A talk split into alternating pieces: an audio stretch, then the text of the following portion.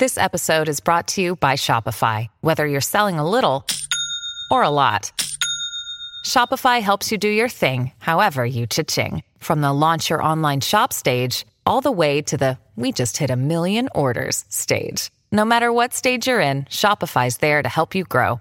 Sign up for a $1 per month trial period at shopify.com slash special offer, all lowercase. That's shopify.com slash special offer. Let the train!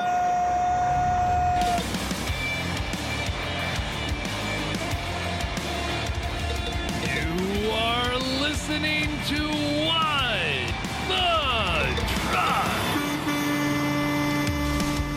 Are you ready to truck it? It's time for your Nooner with Dooner. Welcome to the show. Fog machine's already cranking because uh, it's almost Halloween around here. We got a very special few. Even wow, this is it's a lot of smoke.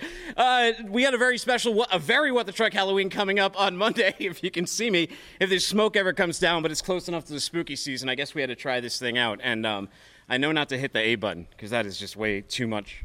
There's just way too much fog coming through here. I hope it doesn't get the smoke detectors. Welcome to the show, everybody. Is that gonna? Christian, can you do me a favor and hit the button on that? oh wait, it stopped. It stopped. We're good now. We're good. I'll get Haley with it later. All right, we got a serious topic to get into before we get in, into stuff over here. Drivers in Maine, you need to be on the lookout. Take a look at this tweet that my buddy Wes Harmon put out there. Uh, suspected spree killer Robert Card, he's out on the loose. He's he, he's killed at least He's killed at least 18 people. If you saw in the newsletter yesterday, I talked to drivers about the re- alerts that they're receiving on their Qualcomms.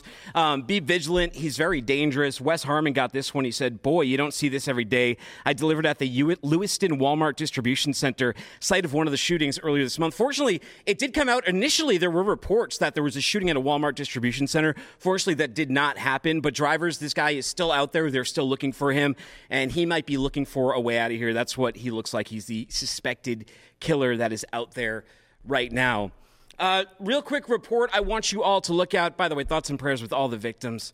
Real quick report I want you all to see here. Piracy is back on the menu. Piracy incidents are on the rise despite previous declines. Piracy surged in the first nine months of 2023, especially in the Gulf of Guinea, Callao, and Singapore, according to the IM, IMB. AIS data shows 2,749 vessels currently in the Gulf of Guinea with an average stay of nine hours and 45 minutes. That's via marine traffic. On Monday, on a very What the Truck Halloween, when we have um, the huntsman Ross Kennedy, we have Sal Mercogliano, and we have John Conrad on here, that's going to be a great topic to jump in on with them. Um, what else is going on here? There's also porch piracy, big issue. Here's a map from 2018. This is showing what has happened, and some has changed from them. Back then, 2018, the top five places for package theft were San Francisco, Seattle, Washington, Minneapolis, Boston, and Portland, Oregon. How about now, though? The Telegraph reports data collected by Vivint Smart Home, a home technology and security company, shows St. Louis is the number one city in the United States where your package is most likely to get stolen from your front porch. They use data from Google Trends. Um, they looked at uh, they looked at a ton of different places here. The top five ended up being St. Louis, Jersey City, New Jersey, Madison, Wisconsin, Pittsburgh, Pennsylvania, and Fremont, California. United States was actually number fourth in the world for porch piracy. Iceland, number one. I would not have guessed that. Would you? So be careful. Holidays are coming up. And there is on freightwaves.com after the show, go check it out. There's a new article up from Rachel Premack. Flexport, the San Francisco based forwarder, they are out there and they might be on the market to buy Convoy. Wall, the Wall Street Journal had uh, a report out there. There's some sources. They're looking to get the tech stack. Some employees will be involved in this. Unfortunately, this hasn't been confirmed. I actually personally asked Ryan Peterson myself. He said, uh, I can't give you any comment on that, unfortunately. What do you guys think, though? Leave in the comments. Do you think that Convoy Flexport would be a good marriage? Do you think they would fit? Give Flexport some inroads into domestic trucking. We'll be keeping an eye on it, and as soon as that changes, we'll give you more information. Anyways, on today's show, we have an awesome one. I'm joined by NASA Kennedy Space Center's Brian Berry. We're going to talk about the logistics of launching NASA's next commercial crew mission. We're going to find out how commercial crew works and everything that's going on up in space with that. We got Diablo Freight Ventures, Tyson Lawrence. He's talking about overcoming failure in freight. And hey, there's been a lot of failures lately. He had a company, went out of business. He's rebuilding now, building himself back up. He's going to share his lessons learned. I think they'll be invaluable to all of us. F3 is descending upon California in just uh, 11 short days now. Haley Fazio is here with a preview of what's going down at the Future of Freight Festival in the Scenic City this November. Plus, we got truck stop buying habits, EV charging etiquette, motorcyclist walks away from getting run over by a semi, and much more. So let's tip the band, then we'll get on over to NASA. Looking for a new adventure? The next step on your career journey with AIT Worldwide Logistics. Take the next step with AIT Worldwide Logistics. When you join their growing team, you'll collaborate with expert colleagues around the world to create innovative solutions backed by world class customer service. If you're ready to push the supply chain envelope, your next adventure is waiting. Visit the career section at AITworldwide.com to learn more and apply today. So, NASA's Commercial Crew, it's being developed on a goal of safe and reliable, cost effective human transportation to and from the International Space Station from the United States through a partnership with American private industry. Here's a quick video to sort of show you what it's all about. Human spaceflight. Two words that, when combined, captivate our imagination and inspire us to explore worlds outside of our home planet. We keep pushing the boundaries of what's possible because we're evolving. We're growing, we're learning. We as a human race have always done that, and we should continue to do that. For more than a decade, NASA's groundbreaking Commercial Crew program has led the way toward a new era in human spaceflight, impacting the agency and industry in tremendous ways. Thank you so much for what you've uh, done for us today, putting America back into low Earth orbit uh, from the Florida coast. First, by partnering with innovative commercial partners to return a human launch capability to the United States and reestablish the nation as a leader in exploration. Uh, we definitely really appreciate the, the hard work that, that you all had to go through to ensure that the contractors could understand NASA and what we needed to have human spaceflight be safe in the way that we wanted to, to operate it. Then, building on that developmental success with reliable transportation services to the International Space Station that strengthened our international partnerships. Very, very cool. This is an exciting topic. Brian Berry, it's my honor to have you here. He's a mission manager, commercial crew, commercial crew program, mission management, and integration officer at NASA. And I believe you're over at Kennedy Space Center today, are you not? Yes. Hey, good afternoon. I am at Kennedy Space Center. Well, hey, it's great to meet you. Uh, NASA, super exciting, aspirational job. Love it. What do, what do you get into over there? So, uh, Kennedy Space Center, I'm a commercial crew program mission manager. So, basically, what that means is uh, for the next commercial crew launch, Crew 8, uh, we launch in middle of February. Um, it's my job to make sure that all of the certification work for that mission is complete before we give our final go for launch. So, for example, on November 8th, SpaceX is going to come, and that's three months before launch. They're going to tell us here's all the changes we've made since Crew 7 to the Dragon capsule and to the Falcon 9 rocket. And NASA is going to work through those changes and make sure it still meets our standards uh, before we give our go in, in February of 2024. Wow, Brian, you have dedicated some time to NASA. I was, I was reading your bio. You even met your wife at NASA. Do you think that um, soon enough we'll have weddings up in space? Do you think you, you think we'll, we'll be seeing nuptials set up there? I think we will. Yeah, I don't see why not. I, I know I've seen uh, some some pretty cool personal stuff uh, flown up from the astronauts when I was at Johnson Space Center. You know, we make a good connection with the astronauts. We train them at Johnson Space Center, so I have seen some really cool personal photos and mementos taken up to the space station. So yeah, I don't, I don't, wouldn't be surprised if we saw a wedding soon. Well, talk about a uh, talk about a destination wedding. How about commercial crew? Commercial crew is a big part of NASA now, and why we're getting back up into space. lay it out for us. What does commercial crew do? What's the point of it? So the point of commercial crew is basically to enable the private industry to begin flying um, NASA astronauts initially um, to low Earth orbit, and then ultimately to use those vehicles and those operations um, that NASA has, you know, signed off on and said this is safe, this is certified, and then they can go use those vehicles and operations to fly, um, you know, private citizens to low Earth orbit. Um, right now, the ISS is kind of the the main and the only destination, but you know, soon there will be additional destinations where these vehicles can travel. And really, that's the point of CCP is just to kind of set the benchmarks and the standards so that the private industry can grow and get out to low Earth orbit. Now, when you say private citizens, is this sort of like the first step towards um, space tourism, or is it more towards building commerce and industry and letting uh, uh, business leaders? Who's going up on these missions? So for now, commercial crew, it's, it's NASA astronauts to the ISS, um, but you know SpaceX has already done some private astronaut missions, um, and these are these are private citizens. These are not NASA astronauts. Um, they're they're doing both tourism and there's also been some science and payload work that they've done in low Earth orbit. So it's going to be a combination of both tourism and additional research and science like we do on the ISS. So help, help me understand how did we get like why do we need commercial crew? How do we get to space before? Were, were missions funded different? You, I know you have these partnerships with with SpaceX and Boeing, both making their respective capsules. Why is this necessary?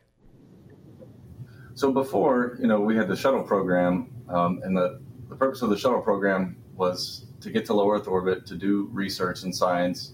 And then the purpose of that vehicle kind of became to build the ISS. So without the shuttle, there's no International Space Station.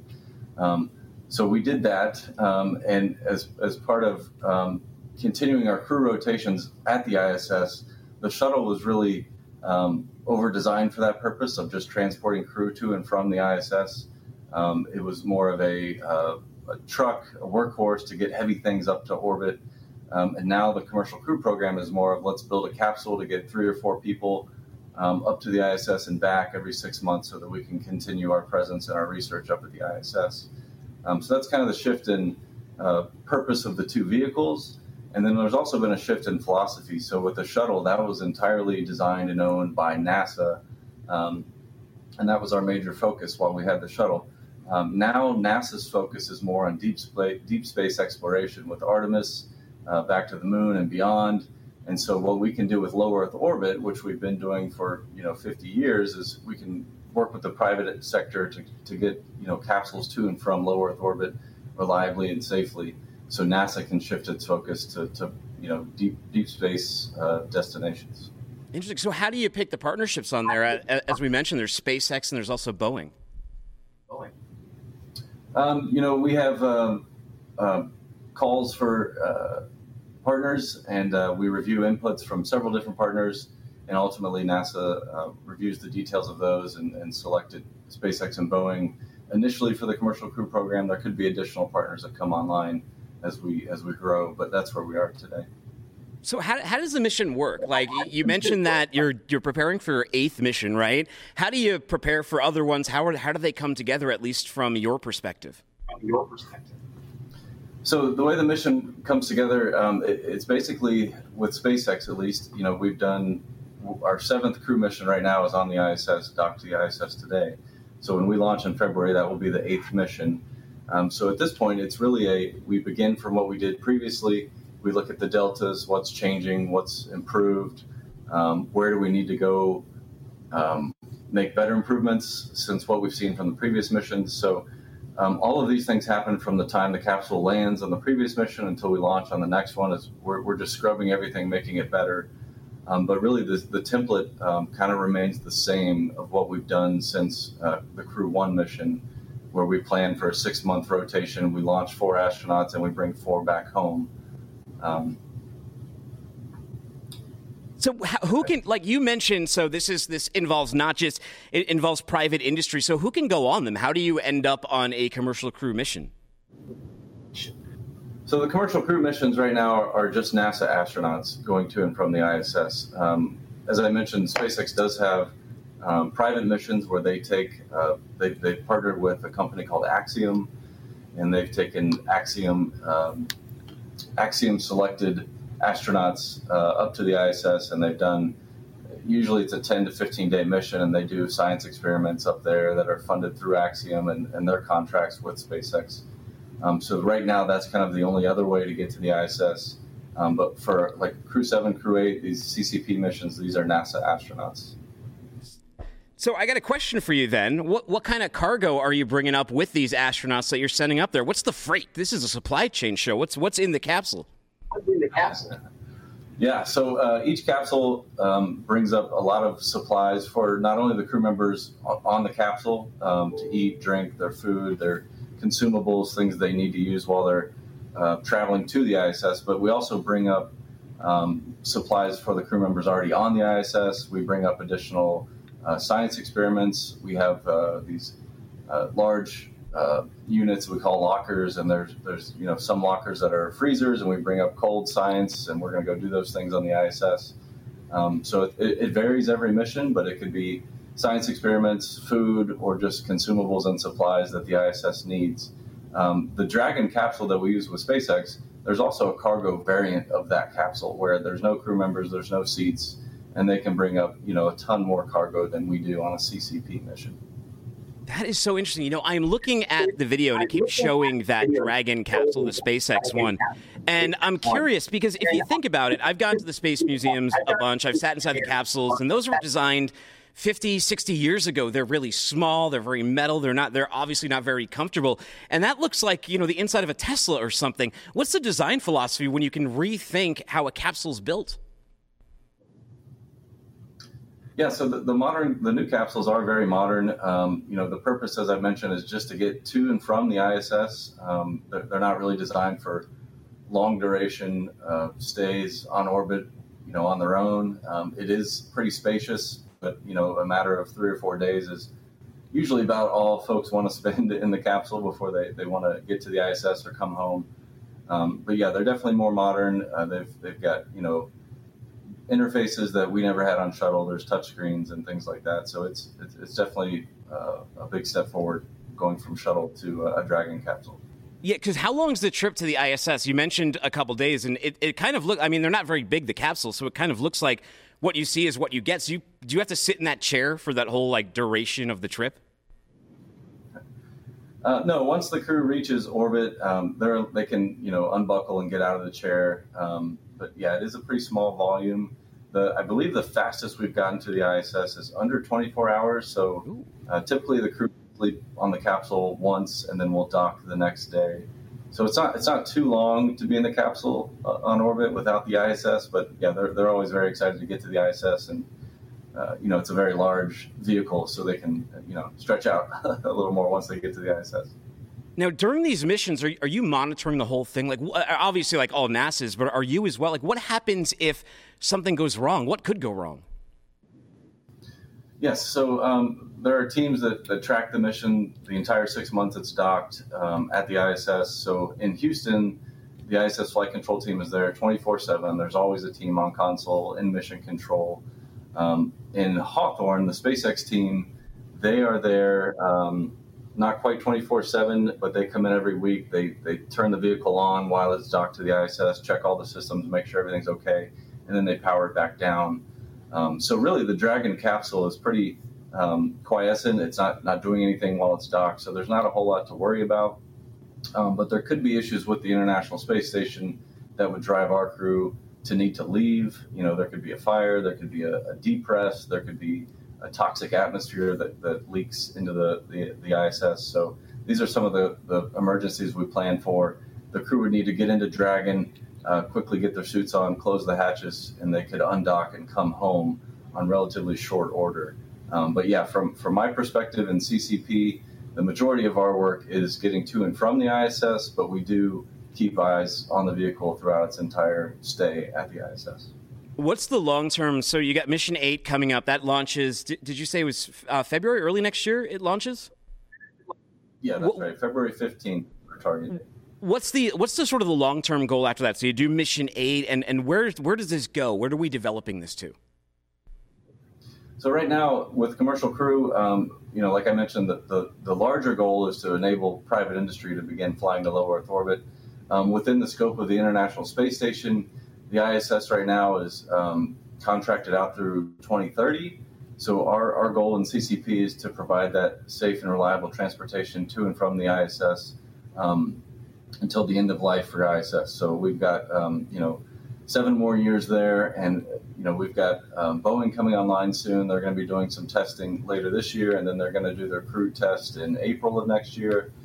Um, so once they're flying, uh, you know their certified missions the goal will be to alternate a Boeing mission and then a SpaceX mission um, every six months um, and, and, just continue that, that routine and uh, get folks to and from the ISS so that they can continue their work through 2030. Do the astronauts prefer one capsule over the other? Do they have a preference?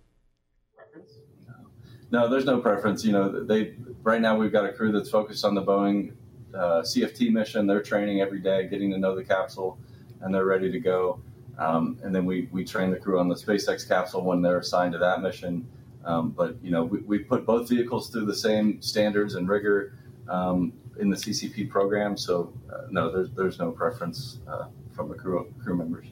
No, no, no, no. That looks really. How do you? Are you moving these? I'm looking at these on some trailers. How are you moving the the actual capsules around? Yeah, so the capsule, once it's built, it's for SpaceX at least, it's built out in Hawthorne, California initially. Uh, it's trucked over to Kennedy Space Center. Um, actually, uh, Cape Canaveral Space Force Base is where they, they store all their capsules. Um, and then once it's there, it will launch it will land. Uh, the recovery ships will bring it back to the space uh, space force base. They'll offload it and they'll begin the refurb process to get it ready for another launch. So once once a capsule is initially built, it will stay out here in Florida for all of its missions. That's got to be some unique freight to haul. I'd like to be a driver pulling that stuff. Well, let me ask you a question. You said seven years. The ISS is is done for, right? So what happens to the program after that? Where, where are you flying to? Well, uh, I, am not entirely sure on that one, but you know, the ISS um, was initially funded, I think, through 2020, and then it was extended to 2024. Right now, it's 2030. We could always do assessments and determine if we can extend that life a little more. Um, and in that case, CCP would continue to work with ISS to get to and from uh, the station. Well, Brian, really cool. So the mission launch is in February. People want to watch it. They can watch it on. I've watched them before. They're on NASA's YouTube channel. You guys do great live streams. It's almost Halloween though, and I always ask NASA people what their favorite space movie is. But I'm going to put a modifier. What's your favorite space horror or horror sci-fi movie? Uh, I don't know if it's my favorite, but I think the last one I saw was uh, I think it was called Apollo 18. Oh yeah, uh, where they landed on the moon and there were um, I guess some zombies on the moon. That was pretty entertaining. Man, I'd have to go with Alien as a classic, or, or, District Nine, another another great one. Well, Brian, I thank you so much for your time. People want to learn more about what's going on with Commercial Crew. Where can I send them to?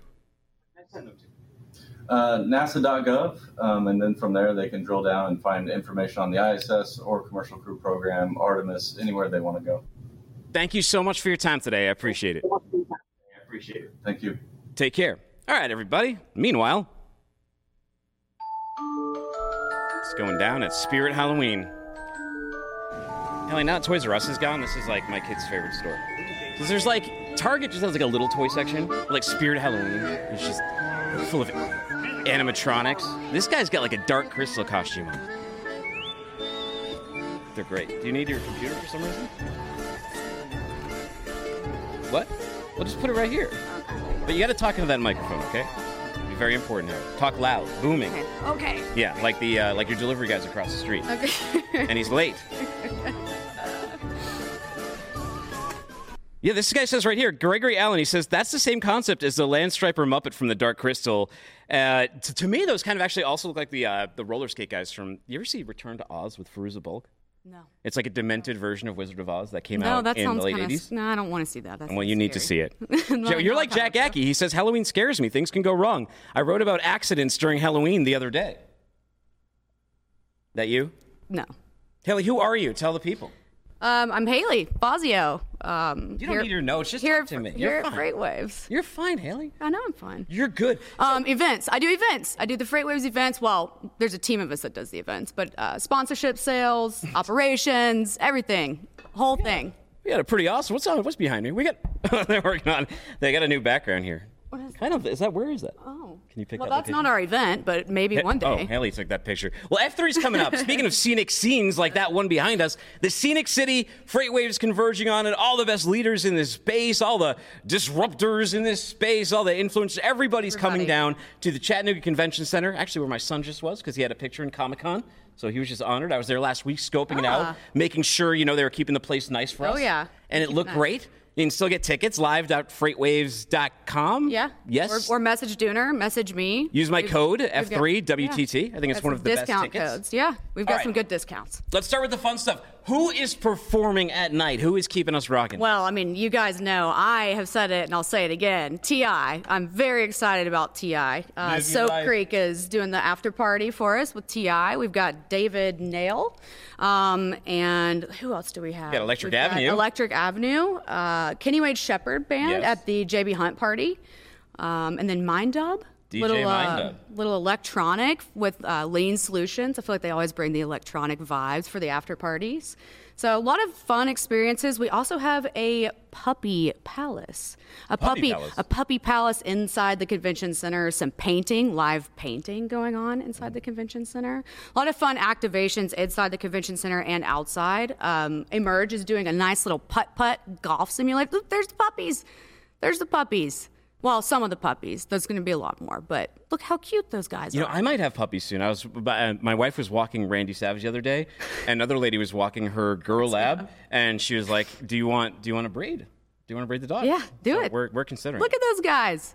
Someone's going to take home a puppy for sure. so why should people come down here? Why, why should they come to F3? What, so what's, what makes this event? F3 is like Christmas, I think, for the the freight industry because it's a fun event. It's a festival, right? It's like we're not in the convention center all day. We're not stuck watching demos or keynotes or you know, which that's great. But we get out, we get to network, we get to connect with each other, we get to have great food, great weather. I think this like in the 70s right now in Chattanooga, it's perfect weather um, you know, just to connect and, and get out and about. And, you know, obviously, like, there's a lot going on in the industry right now, like, like there always is. But right now, I feel like it's, it's a time that we all need to kind of come together and, you know, learn, learn the new technologies, but also figure out what the heck we're doing in 2024. No, there's no better time to meet and talk. You know, I host this show three days a week. My head is deep down in freight all the time. And I remember after Yellow went out of business, it was just kind of like the summer was a slog after that. There wasn't a lot of news, and it was just bad news and market going down. And then, it, like, it's been rapid fire ever since. You have news of Flexport, you got news of Convoy, you got news of Convoy and Flexport. Flexport potentially buying Convoy's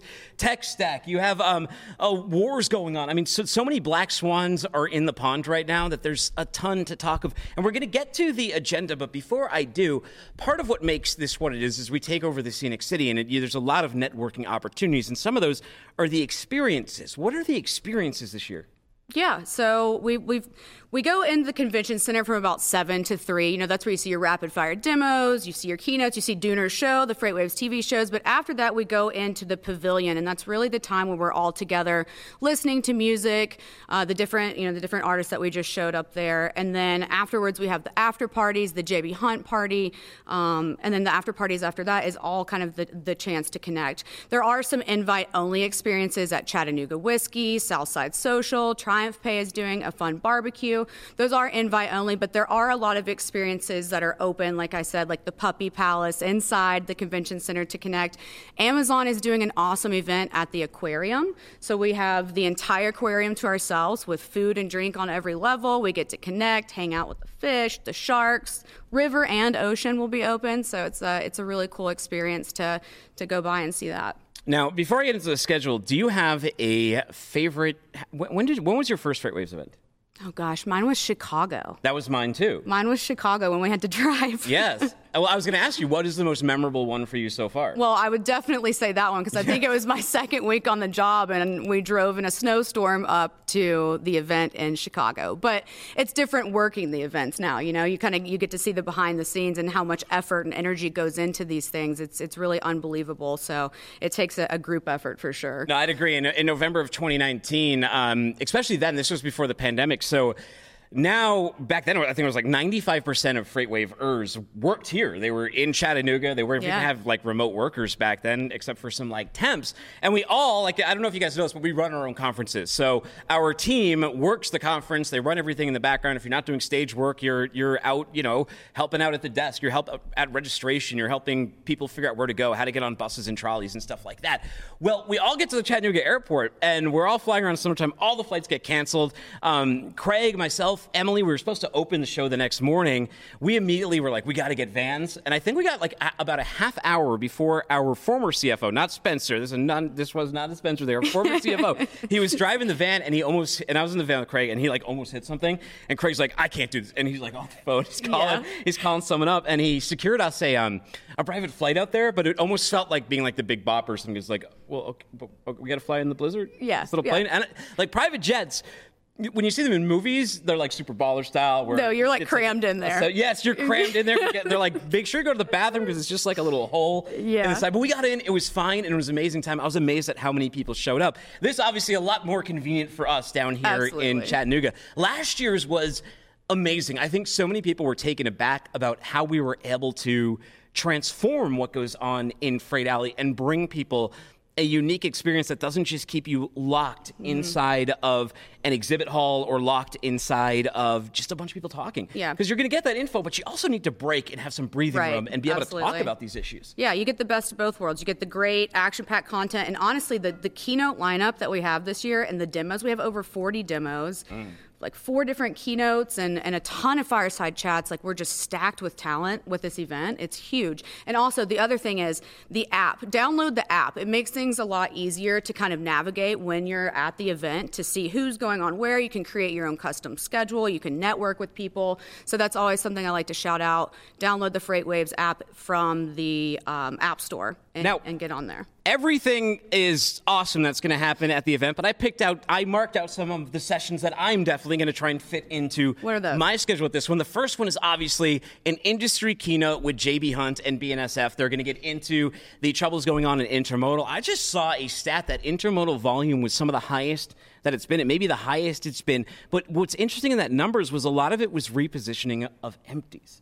So it's like, wow, that's really good, but does that tell the whole story? So I want to know if that's the whole story from what's going on with JB Hunt, because if you've seen earnings, a lot of these companies either struggling like everybody else in the freight recession, some doing better than others. And uh, JB Hunt, BNSF, they've been making some moves. So it'll be really interesting to see the insight that guys like Spencer Frazier, Darren Field, and uh, Thomas Williams are going to bring. Yeah, I think so too. I think there's going to be, like I said, a lot of action-packed uh, fireside chats. I'm excited to hear from uh, my good friend Sabrina Carr from from Clorox. I think that'll be interesting after coming out of COVID and uh, just hearing the thought leadership from from her and the, and the Clorox Yeah. company. How do you like contend with a? How do you responsibly manage? Because we didn't always do this in freight with capacity. How do you responsibly manage such a flow of like Clorox wipes being sold? You're selling so many more than you did before. How do you how do you get out of that at the right time without too much inventory? I don't know. That's an a- interesting that's, equation. I mean, she she's she's got she's got her hands full, so I commend her. There's going to be a great fireside chat. Fireside chat tackling unique supply chain um, uh, and logistics challenges. I'm an ex FedExer, so very excited to hear from Ramona Hood from FedEx Custom Critical. She'll be talking to uh, the great one, Mr. Craig Fuller. Yep. I'm excited. I'm excited. I think um, Alan Gershenhorn, too. I think that'll be a good one. Uh, former uh, UPS chief commercial officer. Great guy, full of information, very, very smart. I think that'll be good also with Craig. So, My first What the Truck of the Day. I don't have to wait that long. It's at 11 a.m. on day one. I have some awesome guests. I've got Matt Zimmer from Zengistics. I've got uh, Chad Eichelberg from Reliance Partners. I've got uh, Ronald Ramsey from Reliance Partners as well. I got Justin Bailey from Rose Rocket. And I've got Andrew Culhane from Torc. A lot of interesting stuff going on in AV with changes to regulations. Actually, did you hear Cruise? They have suspended all um, fleets. They, initially, California, they pulled the card on them because of a pedestrian incident.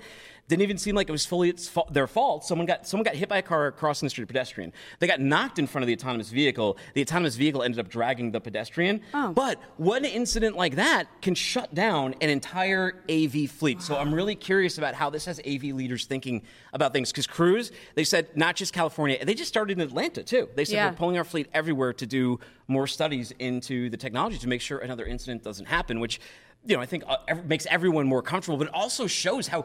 I mean, how many pedestrians do you think get hit a day by regular cars? oh gosh, I don't know. I haven't thought about that before. Well, it's I'd such a tough one accident, but they don't like. Here's the thing: like when I think about it, though, is if you think about like one driver, if a driver hits somebody, they're held accountable. They can be taken to jail. That car's off the road. If an AV does it, well, every AV is that driver, right? Yeah. Like if one crew said that every, and then like that maybe is a different uh, psychological thing. The Torc has a much different problem to solve, but I'm curious how trucking's thinking about it. Yeah. No, th- you know what? You know what would be interesting is to see an, an automated legal team Imagine the legal team that that automated. I'm sure we're going to hear a lot about AI there. Like that's that's the new flavor of the month. A lot of companies Gosh. are putting efforts into there, especially after ChatGPT brought that to the forefront. So much. So I'm sure there'll be a lot of solutions. Another interesting one is Fireside Chat. Is your freight secure? A lot of talk about cargo theft. I actually started the show talking about piracy. I talked about on the water and I talked about porch pirate theft. But whenever travelers on here, we're talking about the theft within the trailers. At this event, it's going to be Richie Daigle, Anthony Smith, and uh, Michael Caney Yeah. Highway. They're going to be talking about this this issue that all these leaders are trying to solve, and I'm really happy to see more attention is being brought to double brokering fraud as well Yeah. as uh, theft of goods from trucks. You know, I actually I spoke to Richie before before the they signed up for that chat, and it is absolutely crazy how like he's dealing with it firsthand. 100% on the line talking to these people dealing with the situation so i think it's it's an interesting topic to to learn about you know um, so I'm, I'm interested No, we because you're getting a double dose too. Because uh, Peter Rentschler and Craig Fuller are also going on, on specifically on the winners and losers in digital load boards. There's there's been some, and they're also talking about fraud that goes on there and how companies are tackling it. I think it's one of the. I mean, you're on the side. You see all the requested topics, but I know with this show, it's one of the top requested ones. So I'm certain it had to be at F3.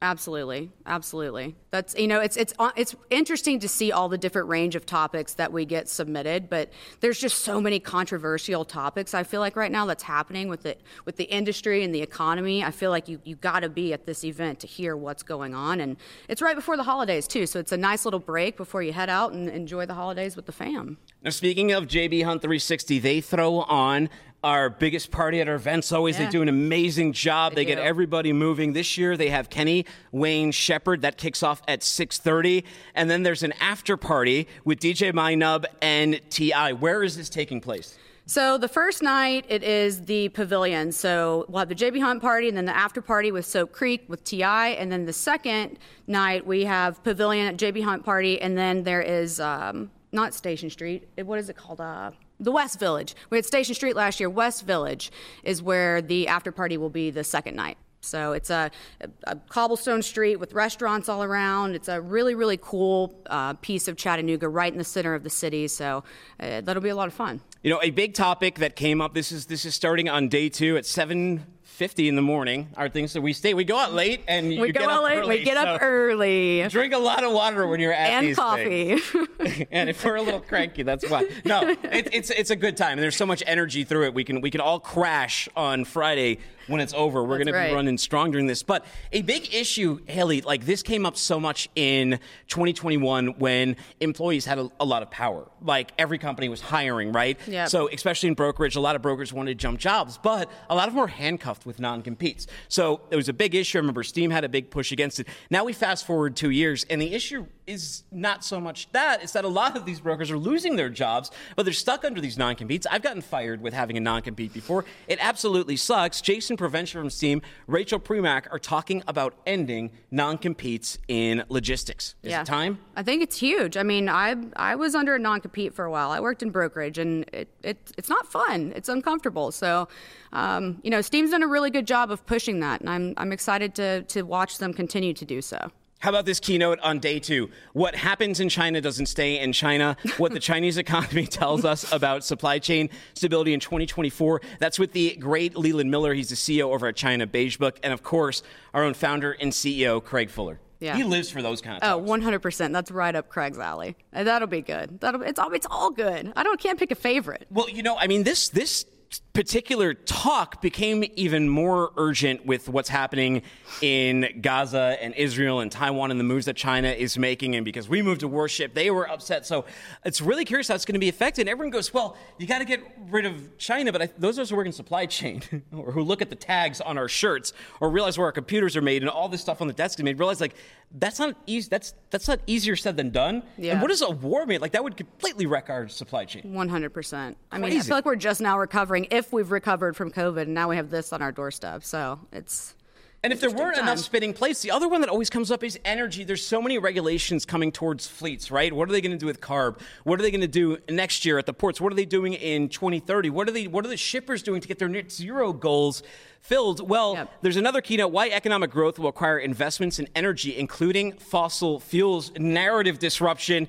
Alex Epstein, he's the author of Fossil Future. He's, uh, and he's also the president of the Center for Industrial Progress. He's going to be having a great conversation with Craig Fuller as well. Yeah, I'm excited to hear that. Honestly, I'm not really well versed in in those topics. I, I need to sit down and listen to that one. I think I think that'll be great too. Now, my first FreightWaves event was in Atlanta. It was the one before Chicago. It was FreightWaves Live, and the person who opened up that show was. Um, Oh, actually, no. It was day two. The one, the one who opened up, the, opened up on uh, the first one was, was Gary, uh, Gary, Gary V. Yes. Yeah, yes, Gary yes, yes, V yes, opened up. That was great. I got a little trouble with my cable on that one. But on day two, Brad Jacobs opened it up and he came out and he had like papers in his hand. He threw them on the ground. He said, "This entire thing is an open Q and A." Um, and he just took questions from the audience. And he's doing one: how to make a few billion, a town hall with Brad Jacobs, super leader. I can't, I can't wait to hear what he's learned. I can't wait to hear what, from him what you guys learned. I can't wait to hear what has changed and how he's talking from when I originally heard him in 2019. Because so much, we're in a completely different world. Yeah, 100%. I'm I'm excited to learn how to make a couple billion. I would like to A couple billion? billion without winning the lottery. I'm there. I'm I'm sitting down and I'm listening to that one. Of course, we got another What the Truck. It's at 1.30 on day two. I've got Dan Curtis from Triumph Pay on there. I've got uh, Sub Creeps, Joe Patizzi, and I've got uh, Michael Belker from Indiva. And also, I also have some uh, some surprise guests in store. Steve Okay. might be even be bringing their gong. It's going to be a, Oh, it's to be a lot of fun. You definitely Okay. don't want to miss day two. And that's what you mentioned. That night, what happens is we go over to the Tennessee Aquarium. What happens at the aquarium? So the aquarium's fun. So we have a river aquarium and an ocean aquarium that are you know, obviously two separate aquariums. Um, multi-level floor we can walk through. There's food. There's drink. Uh, you know, honestly, the food was really good last year. Um, so you have plenty of opportunities to network and kind of a unique uh, unique place, right? So it's not that stuffy networking experience. It's it's fish and sharks and, and lights and music and people and everybody's just in a good mood. The vibes are right, and it's it's awesome. And then on on the final day, you're going to show up, and this is a can't misser. This is. Um, What's it called? Success in business, particularly in freight, is dependable on negotiation. This is with Never Split the Difference author Chris Voss. He's going to be Yeah. talking again to Craig Fuller, like all these keynotes. And um, in a time now where everyone's fighting for margin, you know, You've got to negotiate. You gotta gotta negotiate. negotiate well. to secure that. Uh, here is I ran into Freightvana right before last year's Freight Tech 25 awards were handed out. Let's see what they had to say. Oh boy. Yeah. We're here with Lars and Don over at uh, Freightvana. Where do you guys think you're going to place in the Freight Tech 25? Want to go first or me? Yeah, go go ahead. It's somewhere between one and twenty-six. Well, all right. All right. I love those guys. This is the big thing. People are very nervous before this event goes on. Uh, people are very excited to see where they'll place in the Freight Tech 25. Big Uh, deal. This year, should we be excited about it? There's Oh, been yeah. some changes in the landscape. Some, some of the companies that have been previously in the Freight Tech 100 haven't made it through this death by overfunding, this crisis that's going on, and some are just changing hands. Yeah, I mean it's it's extremely competitive right now. It's um, you know for for multiple reasons, but everybody always looks forward to these this big announcement of the Freight Tech 25. I think it's you know we do it live on stage, and uh, everybody comes and tunes in, and it's it's always fun to see where people land. And I can't wait for this one. This is a round table where we're talking about what I learned building What the Truck and helping build our podcast and TV network here. Craig's talking about what he learned building FreightWaves. And I don't know if you've seen recently, he's acquired a ton of different magazines Yeah. in boating and Awesome in stuff. flying. He's even got very niche stuff like, I don't know, I think one of them was like Pontooning Magazine. Yeah. And a guy who just crushes on YouTube, Alex Mai, Mother Trucker News. Three of us are going to get together on stage and tell you our best kept secrets about how we've been able to grow our respective brands. Don't miss that session. It's huge. I remember when we were downstairs in the podcast booth. The what the truck? It has. It's grown so much. Well, Haley, where do they go to get tickets? All right. So, well, there's multiple places. You can message Dooner, message me, or you can go to live.freightwaves.com, click events. They're I think $800 off right now tickets, so you can you can get them there. Um, you can also get your Atlanta tickets for next year as well there. So Oh, the entire schedule, yeah, you can bundle them.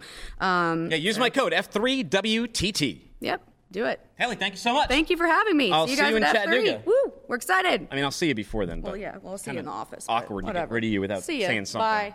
Take it easy. All right, did you know AIT Worldwide Logistics has been recognized as a top performer by Crain's, Forbes, Inbound Logistics, Transport Topics, and yes, even FreightWaves? They're on our Freight Tech 100 list. Hey, we were just talking about that. Boost your job satisfaction, regain a sense of purpose, and open your career opportunities with one of the fastest growing organizations in the industry. Visit the career section at AITworldwide.com to learn more and go ahead and apply today. All right, elsewhere. Oh my God! A I want my Leatherface to get one of these UPS guys. Chuck Love says, almost spit my coffee, Dooner. LOL. Dan Bourglet says, what's scary is how he placed the package for easy view from the street and porch pirates. Now that's scary. Yeah, of course, you saw the date at the beginning of the show. And Marshall Bigelow said, it only does that when packages are tossed onto porches. We'd only hope. I would love a device like that. All right, let's talk to Tyson Lawrence. He's the CEO over at Diablo Freight Ventures. Hello, Tyson. Dooner, what's happening, my man? What's up, man? Where are you coming into me from? Where are you where are you sitting today? Oh, I'm actually in Brentwood, California, Northern California, out in the Bay Area. Nice. Nice. Is it hey, is have you been to the Bay recently? Is it as bad as like like Twitter and social media tells me? Um, you know, it yeah, I mean it's getting better. It is okay. getting better. I don't want I'm, I'm a positive dude, so uh, I love San Francisco, and you know it's had its challenges, but it's getting better. And you know we're out in the Bay or out in the you know Outer Bay, and East Bay. So we just go in and get our stuff and get out when we need to. Hey, a little, uh, a little, a little cowbell and a little gong for my two sons. They just finished their little league season, and I was looking at your background, and I do want to talk about Diablo, but I saw that you also are invested in a bat company. Yeah, yeah, um, Devo bats. We uh, we make wood bats, and actually, we've started at the lower levels. You know, a lot of these kids are starting to swing wood bats. They've really um, neutered the aluminum bats that you and I grew up with, and so it actually, you know, smart if these kids want to play at the next level. And they have a lot of, um, you know, wood bat tournaments and things like that. And we'll be in the major leagues probably in the next two years. Um, but right now, we've got guys swinging them in the minors and a lot of kids swinging them. What's an interesting wood bat fact? Um, let's see here. They start out square. They start out square, and then you got to shape them and lacquer them yeah, no, there's a real process that goes into them, and it's a real. I've learned a whole lot about it. You know, I'm a baseball fan, and the actual owner of the company is uh, Jordan DeVore. He uh, started it, played Major League Baseball, and then you know wanted to do his own thing. So I've been kind of helping with some of the um, advisory roles and shipping and logistics and things like that as it's grown. Now let's go back in time because you, when you reached out to me, you're like, I have an interesting story to tell you, Dooner, and it's about it's about failure and redemption. Let's start at the yeah. failure. Let's go back in time. What what happened? You started a company, it didn't work out.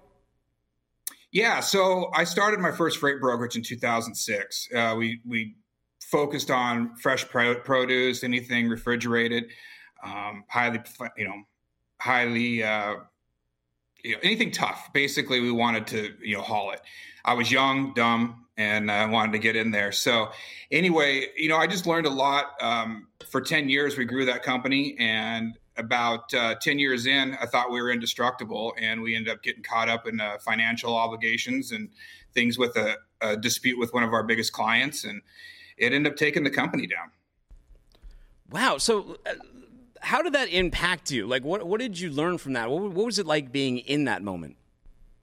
Oh, it was incredible. In fact, I've kind of been, you know, empathizing with Dan Lewis and some of these guys that were at Convoy right now. I mean, at the end of the day, the numbers are relative, but you know, it's everybody goes through the same thing as an entrepreneur. And at that time, you know, it felt very lonely. You know, it was tough. It was a lot of pressure. You know, I had a lot of employees. You know, I can't imagine what Dan's feeling, um, but I can't imagine kind of some of the same things of going through it. And something that you've built, you've you've uh, you got a lot of love and um, blood and sweat put into it to kind of come up and catch you when you think you were kind of past that point of you know being brought down. No, you know, I, I, hear you, and you know, I've I've built stuff. I'm I'm building this, and I understand that there's a lot of slings and arrows that come at you. And um, I got to agree with you. I was a little disappointed in some of the commentary that people had towards Dan. I mean, some was very fair, but some was just completely mean spirited. We're all in a very tough environment right now, and you know, I I I can see the empathetic side to it. I understand a lot of employees are in a tough situation, but. It, sure. It's it's a it's a brutal market, and I think you can also see both sides and, and have empathy towards both sides. Oh, 100%. I mean, that was the hardest thing in my life was, you know, having to lay off my crew and tell them basically, you know, the company's going down and, you know, this is how I feel like we can survive for another few days. And then, you know, actually having those last conversations, you know, are tough. And, you know, it becomes, you know, being a family is, you know, kind of overused in business. But I really, you, you become the camaraderie is what I love about building companies. And you kind of, you, you have that as you grow. And then when you kind of hit a brick wall, it's it's traumatic, you know. And it took me a long time to get over it. I, I started another company in the ashes of it, um, and it was successful. Um, a lot from learning in the past, but at the time, man, it was just. And there's not a lot of people around you that can empathize. You know, um, I, I, found some people that could, but um, especially, you know, people that have never built a company before or, or aren't entrepreneurs. You know, they don't understand. You know that feeling of, you know, responsibility that you have for your crew. When did you like? How did you know when to pivot, and how did you go about that? So you know, it was being real honest with myself. To be honest, you know, I, I was just you know looking at everything, and I was fighting, and I was fighting, and you know, we were kind of going. It was the 2015 freight recession. You know, it wasn't as much. It was really. I'm going to go back a little bit. You know, when um, you know Craig Fuller made a good point that in 2000 you know 10 it was still a cottage industry. You know i got into this in 2000 and i worked for ch robinson started my own at 2006 it, it was still real cottage industry. And so when you know 2015 came on that recession hit there weren't a lot of you know places to kind of you know figure this out with. And um, i just i had to be real honest and be like okay do i see this moving forward or is it better to cut you know keep fighting this. I mean, we were in a legal dispute, and we were in a legal dispute with somebody much bigger than us. So I kind of had to forecast, you know, how much this was going to set us back, or if it was better just to kind of like wave the white flag and do what we needed to do and move on. And it, it, coming to those decisions, I leaned on everybody. I, I remember vividly the very the first conversation I brought up. I had an investor that was in over about a million dollars with me or half a million dollars with me and then I had you know a, a attorney and things like that, and I brought those guys all around a table, and I just laid out three scenarios. One was where we we go down completely. Two, we put more money in and keep going and keep fighting. Or three, we just you know live to fight another day and you know start something else at the back end after the you know we learn what we need to learn from this. Yeah. What did you learn? Like, what is the best environment to build a freight brokerage in? This one. Uh, why? Because everyone's honest, scared? Yeah. I mean, to be honest with you, when the tide recedes, you get to see who's swimming naked. Yeah. And, you know, I think a lot of people, including these freight brokerage companies or these digital freight brokerage companies, they rode the wave. They look like they were changing things from their technology when in reality it was just the market. So the market fell and they were swimming without trunks, you know, and it showed. And, you know, I think now it's such a ground level aspect that if you can survive in this market and you can build in this market, you're going to build in a great market. I don't believe in getting in at the top because you only got to go down. Um, so even while it's tough, this business is tough, you know, and I think a lot of people are finding that out. And you just got to, um, you know, bite your teeth and grind through it, especially when you're starting. And why not start in one of the toughest markets? So then, how do you like? For example, I was just looking at like Heartland's earnings. For example, Heartland usually has a really nice operating ratio in the 80s, and I think that uh, don't quote me on this. Uh, I'm going to put an asterisk. I think it's uh, close to 100 percent, if not over 100 percent, on their on their latest report. How do you keep your your running costs down in an environment like this, where everything's expensive? Fuel, part well, actually, used trucks aren't that expensive anymore. You got that going for you. Yeah, I mean, you know, trucking definitely, but even in the you know freight brokerage world, it's just being really you know trimmed down, looking at your finances and seeing what you need, what you don't need. Unfortunately, you're going to have to probably trim um, labor and you know that payroll, that type of stuff. But being organized is the biggest thing. I think you know I do some consulting and I work with you know freight brokers and other um, you know trucking companies and stuff. And one of the things that I find is that a lot of people aren't organized in their finances, you know, and creating some real important KPIs and, you know, metrics around what you need to stay afloat and then sticking to those and then keeping everything in line is really important, especially right now. Gongs at freight brokerages. Are they uh, an economic accelerator? Are you are you pro or anti gong? Man, I was hoping you would ask me this question. I was going to have to bring it up if you didn't. But we actually have a gong in our office, so we're pro gong. I love it. Well, what is Diablo Freight? Let's go. Let's go there. Like, so you've started this new company. You're, you're, you're trying to tell your new hero story. You're trying to rebuild. What are you rebuilding as?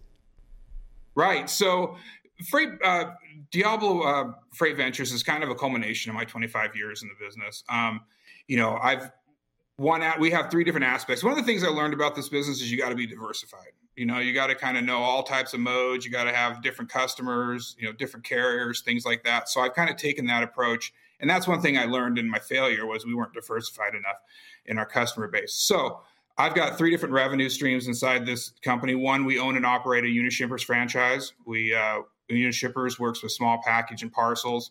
Uh, we do. We have a great uh, agreement with UPS that allows us to um, you know, work in their small to medium sized sector of businesses. And then the other aspect of Diablo Freight Ventures is consulting. I consult with uh, freight brokerages, people that are, you know, in different stages of growing their freight brokerage. Um, we, I work with, uh, you know, company shippers, investors, technology companies that kind of want to know the space a little bit more. And then the third aspect of the business is um, I invest in other startups, you know, early seed ventures as far as um, freight tech and things like that.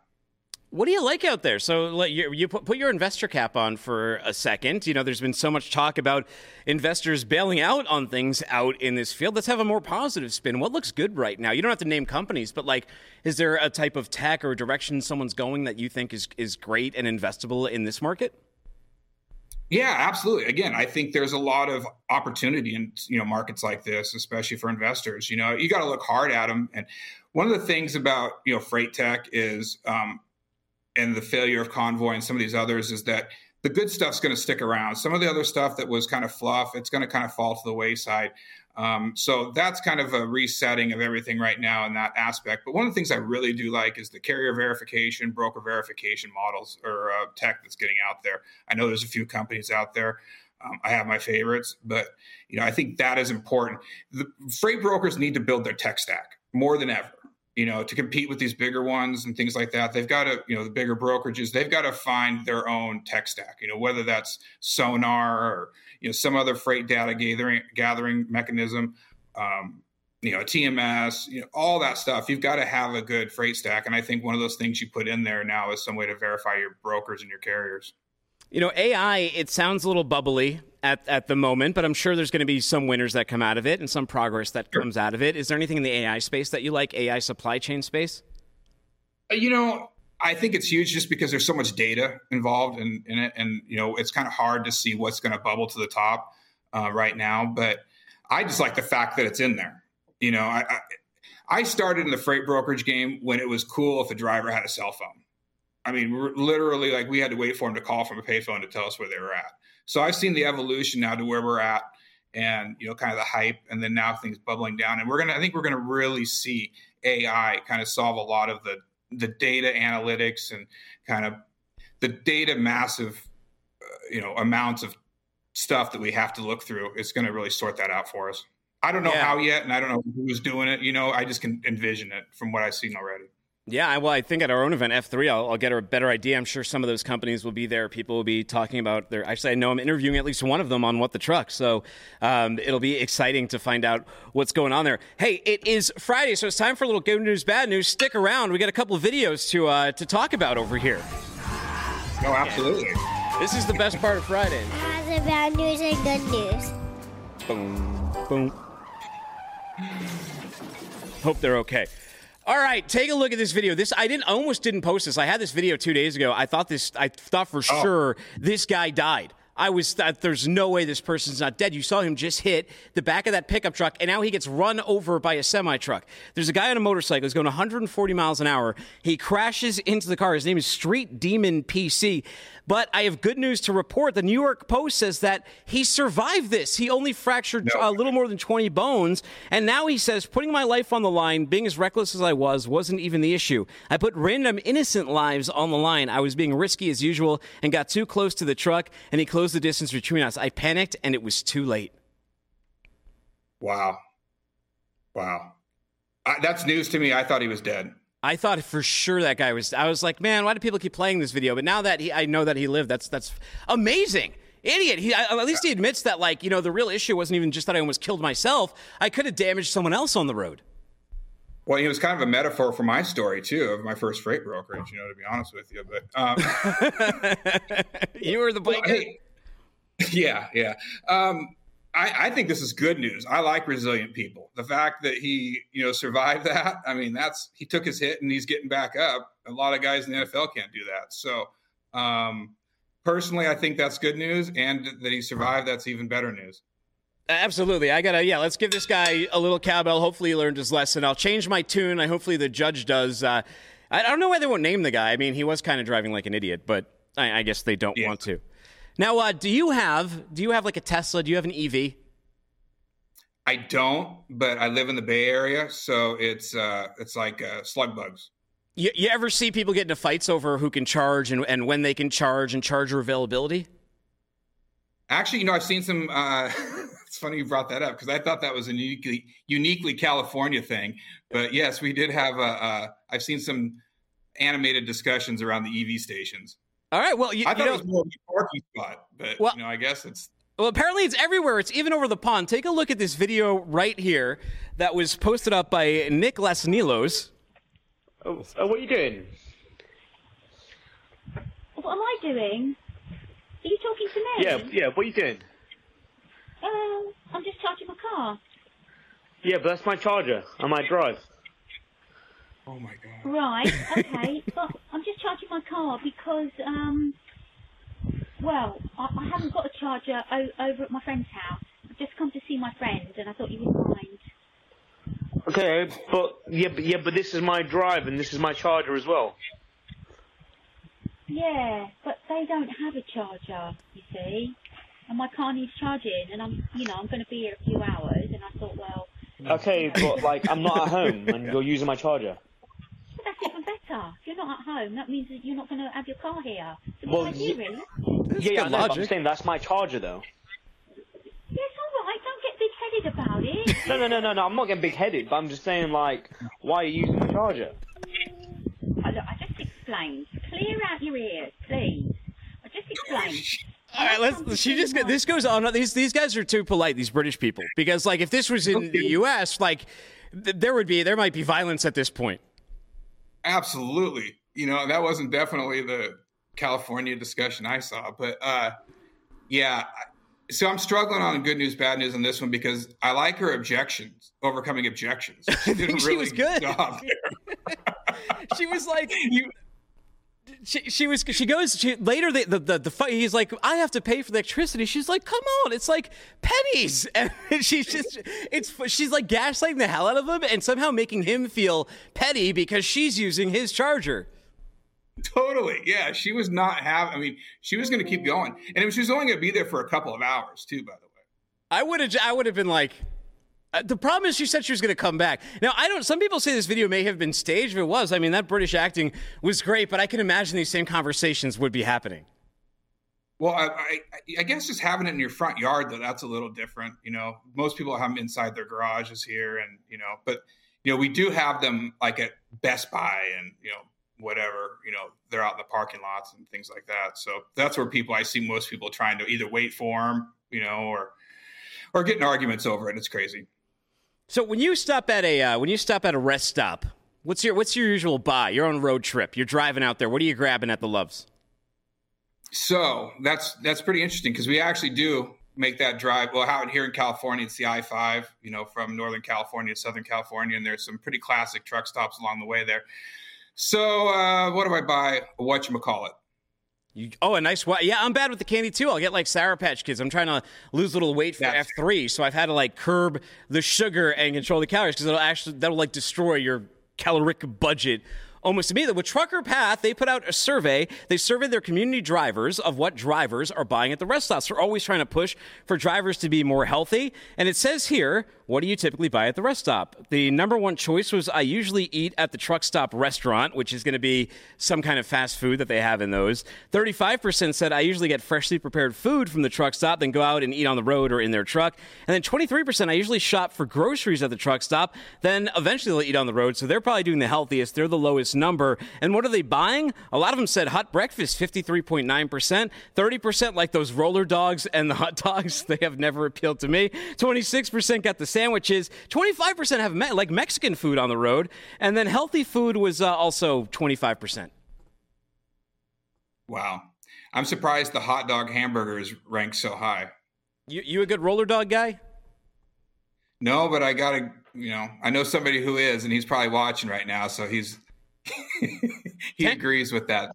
Tanker Donkey says uh, water maybe dip dip if he runs out. He typically packs his own food. Truck stops aren't cheap, right? I imagine it could get pretty expensive having to uh, having to eat out of one of those all the time. Absolutely, and grocery shopping at one. I couldn't imagine how expensive that would be. You know, Sam. Actually, this guy, some guys, he uh, he left a comment. He said, "Would drivers be interested in knowing about truck stops that receive and held their grocery orders for them?" I pitched this once as an amenity. I thought drivers would appreciate and notice. I think that could be pretty interesting.